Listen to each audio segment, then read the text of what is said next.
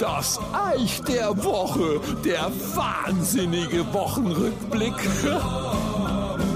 Sagt mal, von wo kommt ihr denn her?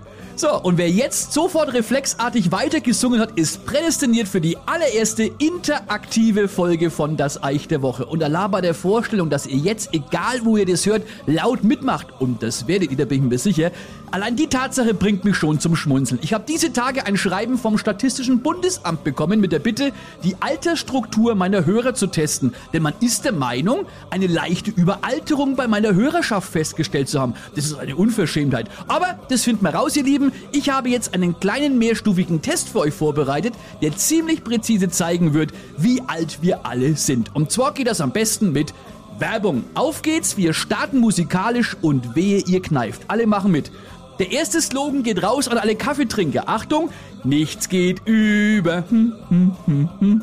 Ja, sehr schön, das Prinzip wurde verstanden. Wir können gleich weitermachen. Welche Farbe wird gesucht?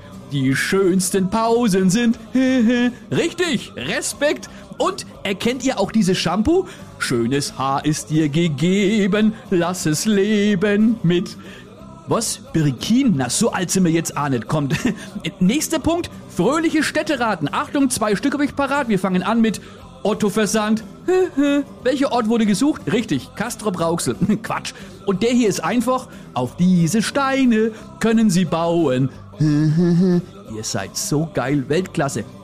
Dann habe ich jetzt noch zwei Textslogans für euch. An meine Haut lasse ich nur Wasser und MP3, na sicher. Obacht, ein Klassiker. Nichts ist unmöglich. Na, wer hat jetzt Orang-Utans im Kopf? Komm, seid ehrlich. So, und wenn ihr jetzt noch wisst, was die zarteste Versuchung ist oder wo die Piemont-Kirsche drin steckt oder wer so sauber putzt, dass man sich drin spiegeln kann oder womit ihr eure Hackerla putzen müsst, damit auch ihr morgen noch kraftvoll zubeißen könnt oder welcher Käse der frische Franzose ist oder welches Waschmittel man kauft, damit man weiß, was man hat. Wenn ihr das noch alles wisst, ja, dann hat das Statistische Bundesamt wohl recht gehabt. Wir sind alle Fossile, meine Lieben. Und wer noch einen letzten werbefreien Beweis braucht, ich bin mir sicher, dass jeder die Frau kennt, der die Nummer 32 168 gehört. Und jeder, der jetzt bei dieser kompletten Folge gesagt hat, hä? Ich verstehe gar nichts. Herzlichen Glückwunsch und liebe Grüße. Du bist ein Jungspund. Bis gleich. Das Ei.